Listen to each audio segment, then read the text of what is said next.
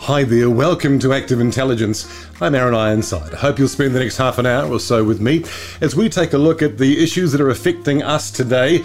And as I come to you from level 4 lockdown in Auckland, we're talking the COVID crisis today, but not here in Aotearoa. We're off to Texas. It's COVID Texas style on Active Intelligence.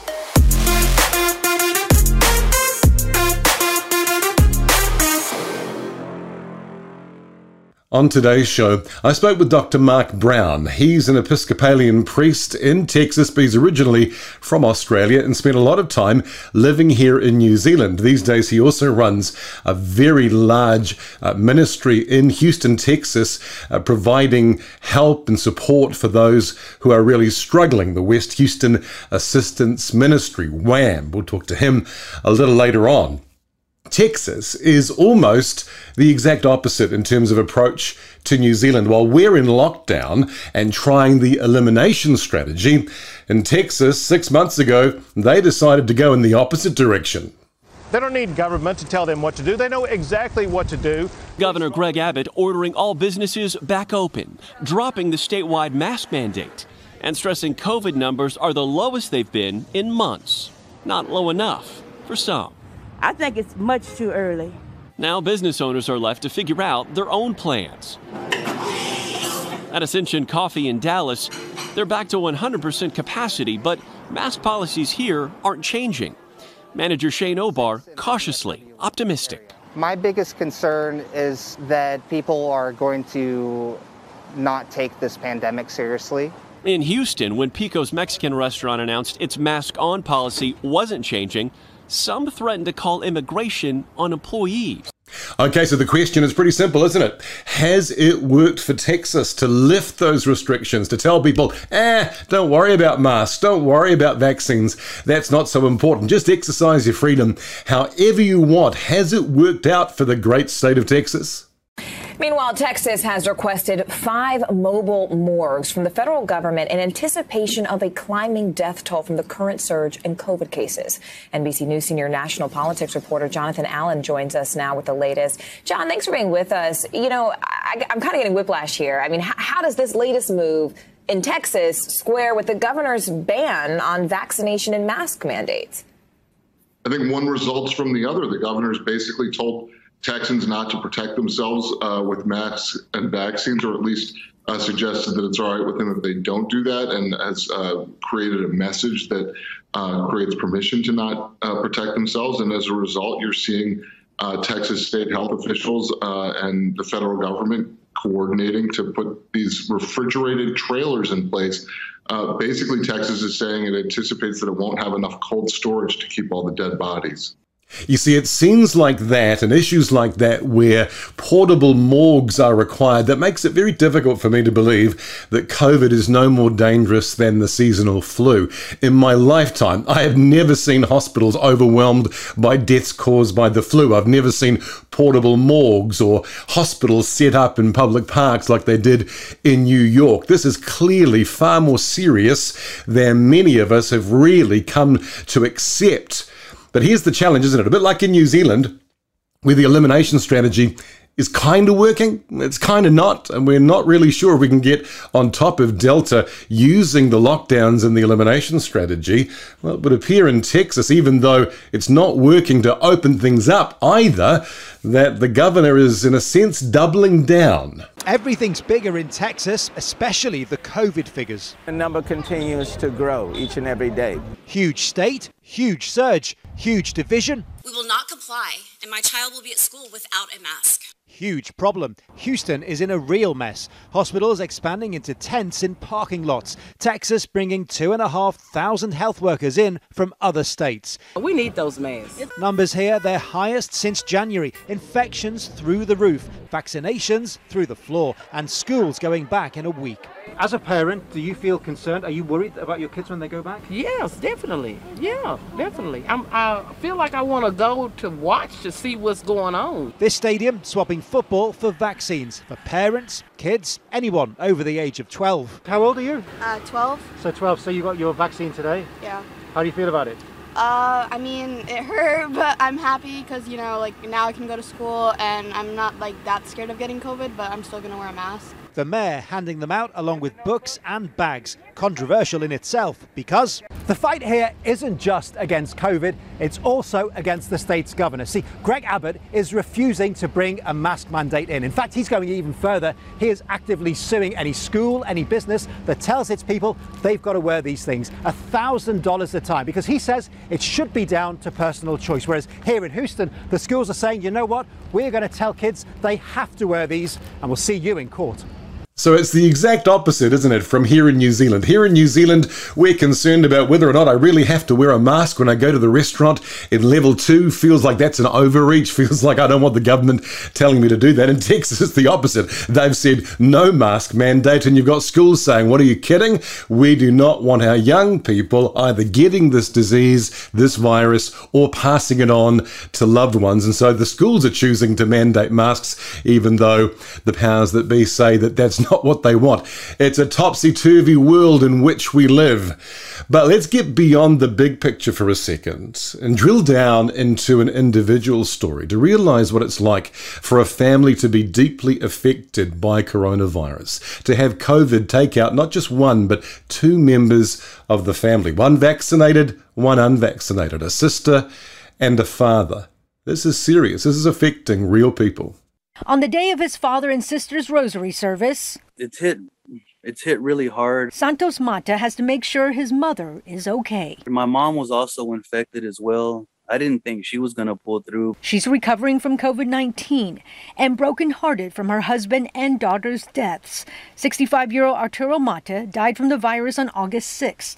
Mata said while his father was vaccinated, he had health issues. He started with the sneezing, the runny nose, the migraine, and then eventually the cough. Mata said his father wasn't hospitalized and died at home, unlike his sister. I think the shortness of breath along with the congestion and coughing is what sent her to the hospital. Mata said his sister was in the ICU for about three weeks, the last two medically unconscious. Before doctors intubated her, Mata said she had a wish. She was saying that she wished she would have got vaccinated because she saw all the other people that were in the in the ER with her, and 100% of the people at the time that were in the ER were unvaccinated people.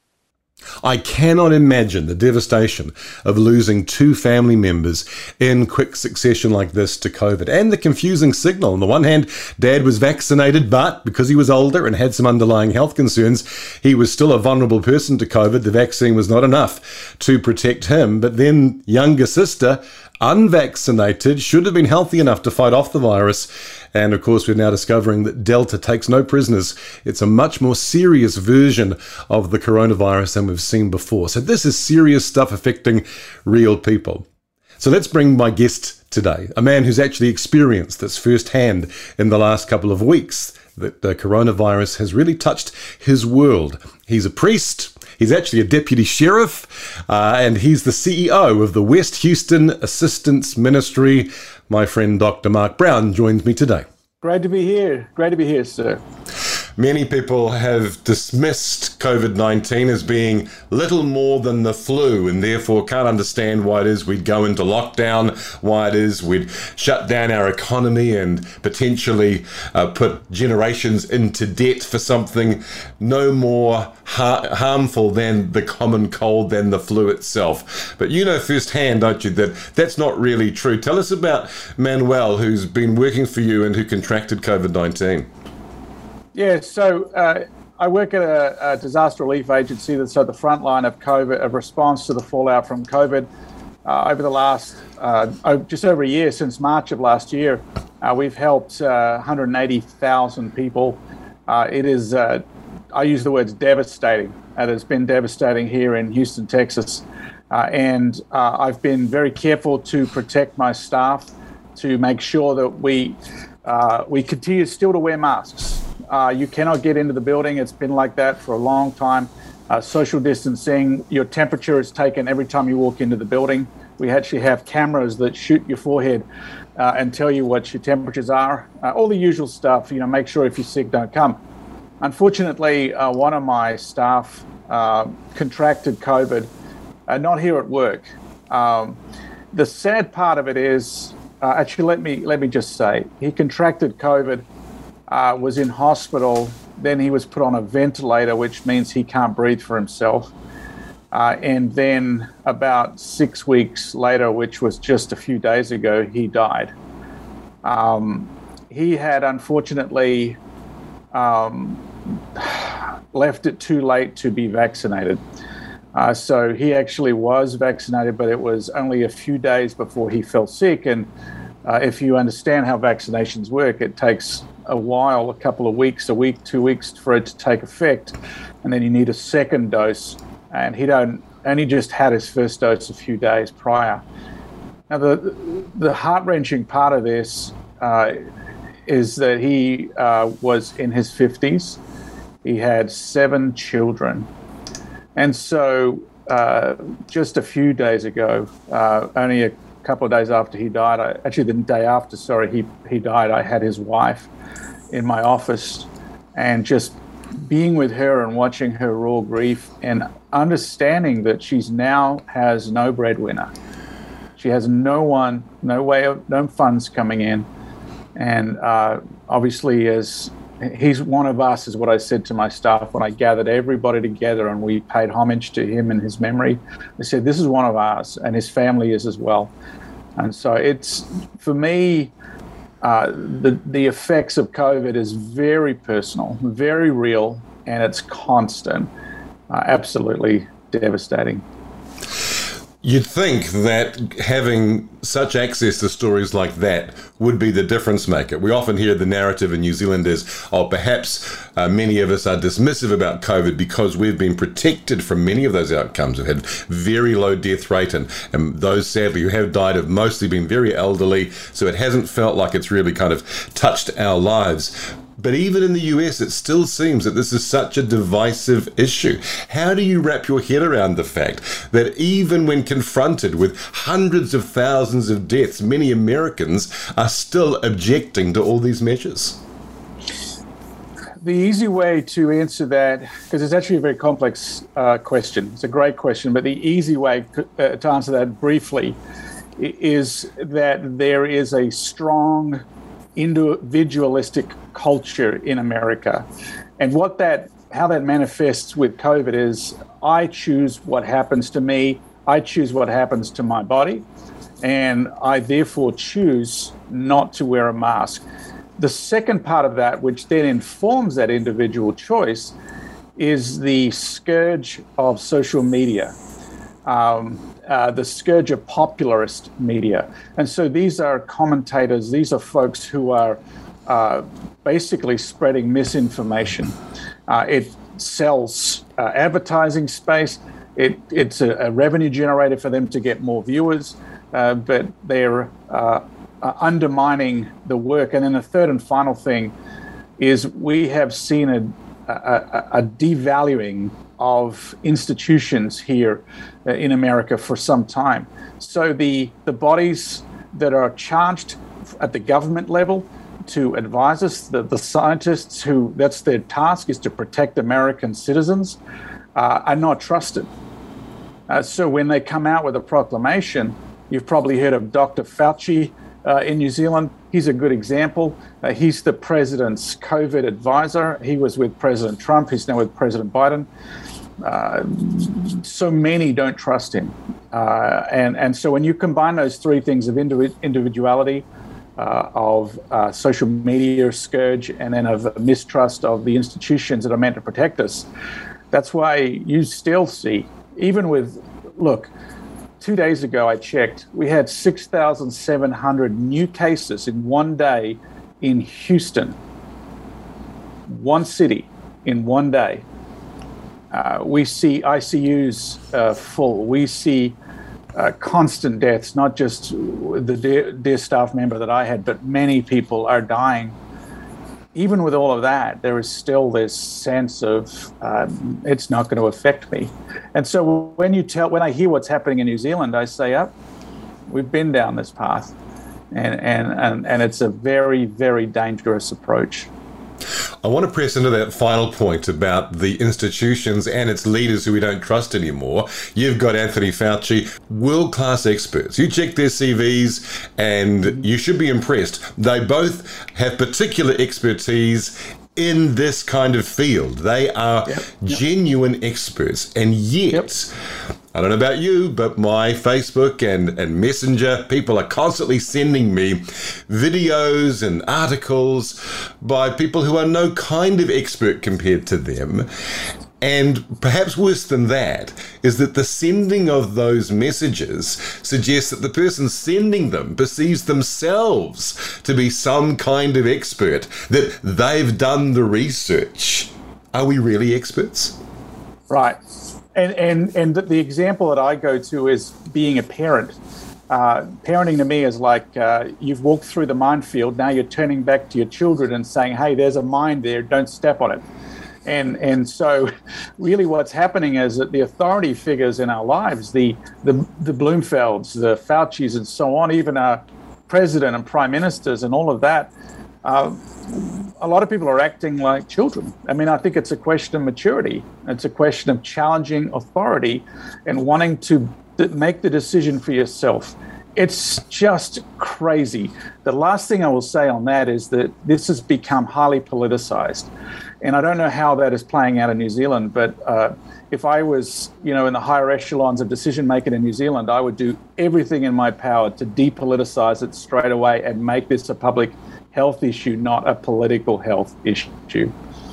Well, it's certainly become politicised here mm. uh, and used as part of it, its extreme a kind of conspiracy narrative that this is all part of a great sort of uh, takeover to enslave the masses. Uh, and its worst, that it's just another example of uh, governments overreaching. It seems that people have not noticed that it doesn't seem to matter whether those in power are conservative or liberal, the same kind of tactics apply. So let's talk about those tactics. You've experienced lockdown lockdowns in a way that we haven't. We're in the midst of our second major lockdown, and already a lot of Kiwis are getting very itchy about the sensation of being trapped. What's been the effect personally, professionally, emotionally to you and your community experiencing so many lockdowns?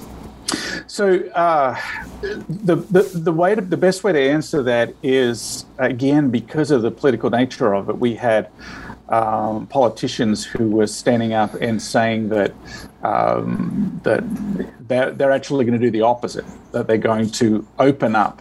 Uh, they're going to actually ban the wearing of, of mandate mask wearing.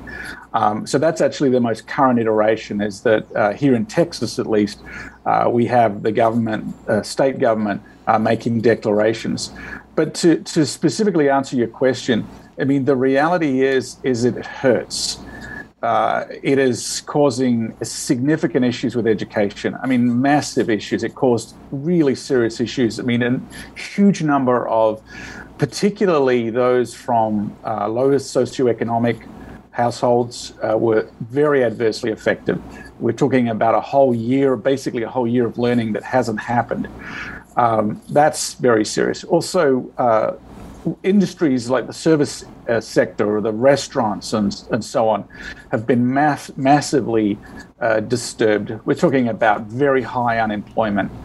And so, you know, when I heard you say earlier on about, you know, the economic impact and how this is going to affect, we had that very, very early on.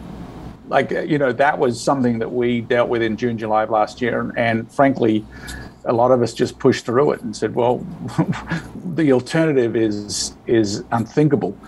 Um, so then what happened is the social agencies, the churches, uh, those with uh, the means stepped up and started to provide significant funding uh, for folks. E.g., there's one grant that uh, we've benefited from.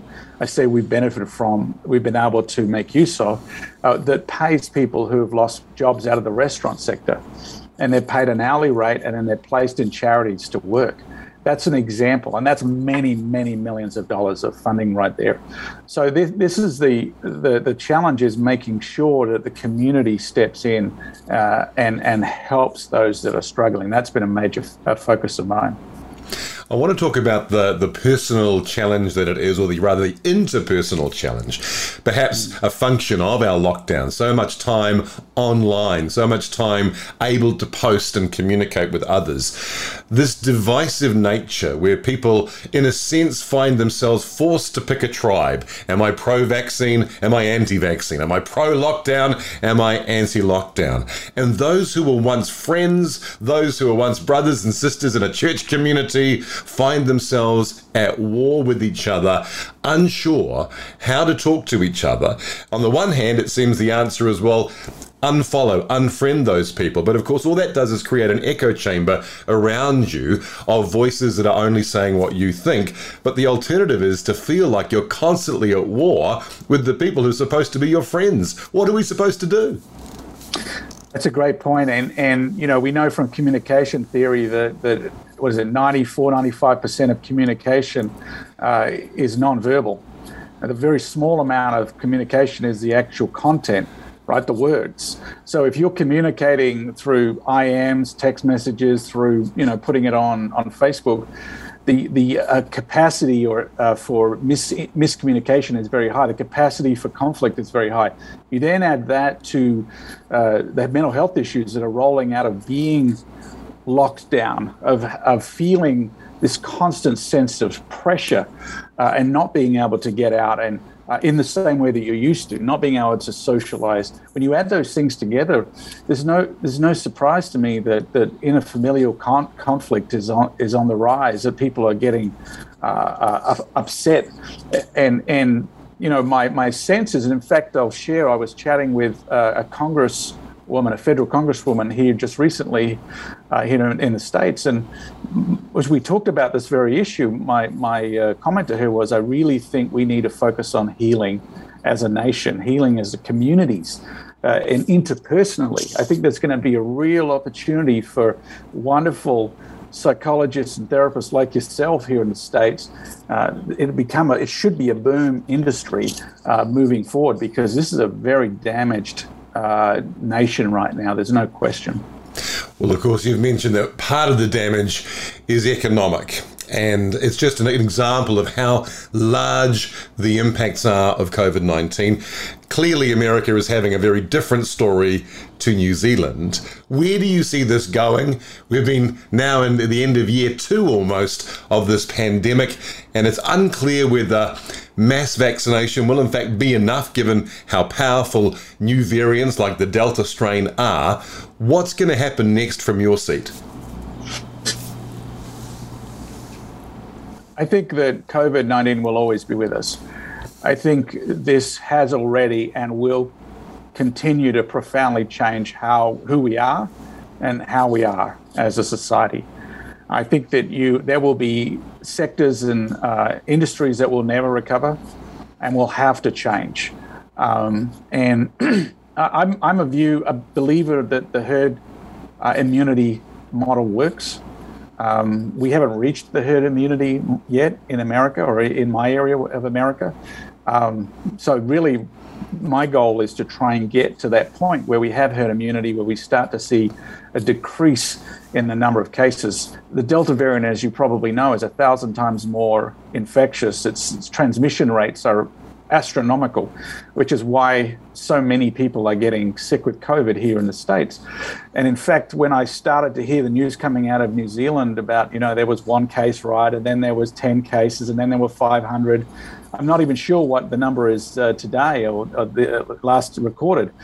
But I said to some friends in New Zealand, I said, it's going to dramatically increase. The lockdown won't won't completely do it. And I'm being very frank here because you see the photos of people not wearing masks out in public. You see them at the parks in New Zealand. You see them not respecting this virus. And I've seen that in my context for the last year, and I've seen it continue to grow in the number of cases, the number of hospitalizations, and the number of deaths. So, my message to anybody in New Zealand is take this seriously, respect this virus, because it may you may think it's not going to affect you before it is affecting you. And I have spoken to doctors who work in this field in pulmonology and, and in lung health.